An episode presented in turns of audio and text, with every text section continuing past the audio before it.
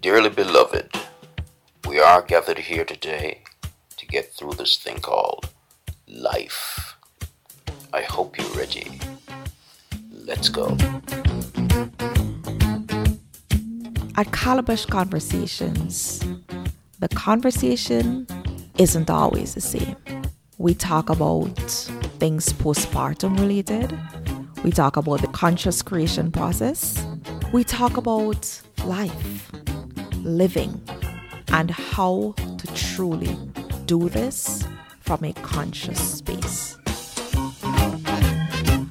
Welcome, ladies. We're back again. We're at the end of our mini series. Thank you for your company these past weeks.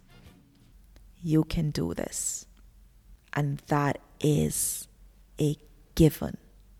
You can do this. Not alone because uh, as humans, we are we're social beings. No man, no woman, no one is an island. That actually reminds me of a song I used to sing in my childhood. So we're told that no one is an island, no one stands alone.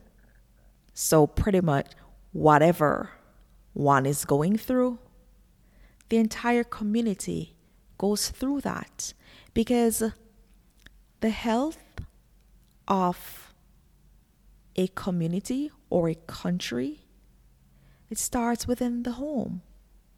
And within the home the health of the family begins and it's made up how should i say this? The health of each individual then is what forms a totally healthy family.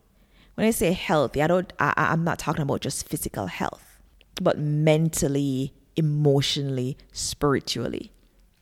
So it's whole beings whole individuals that make a whole family whole community whole country.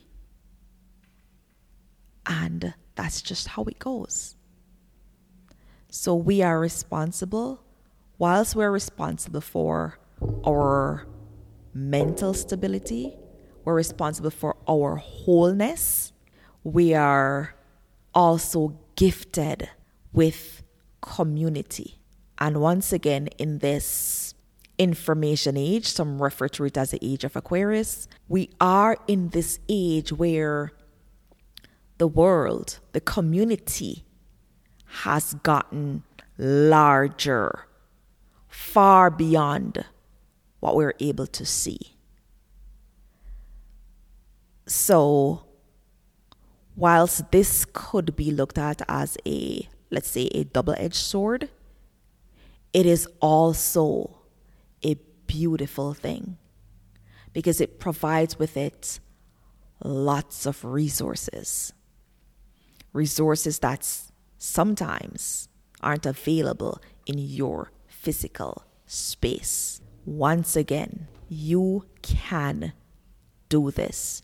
And as I said before, once we we approach any bumps along our path with this mindset, even though we do not know what the other side looks like, we know we can do it, so that helps us to do what is necessary to get there. And there we have it the top five things I wish I knew about the postpartum journey. I trust you found the conversations helpful and informative.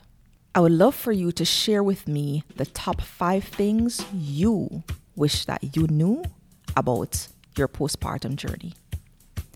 I invite and and welcome your suggestions as to what we should talk about next. Until then, have a guilt-free time listening to and honoring you as you encourage your sister friends to do the same.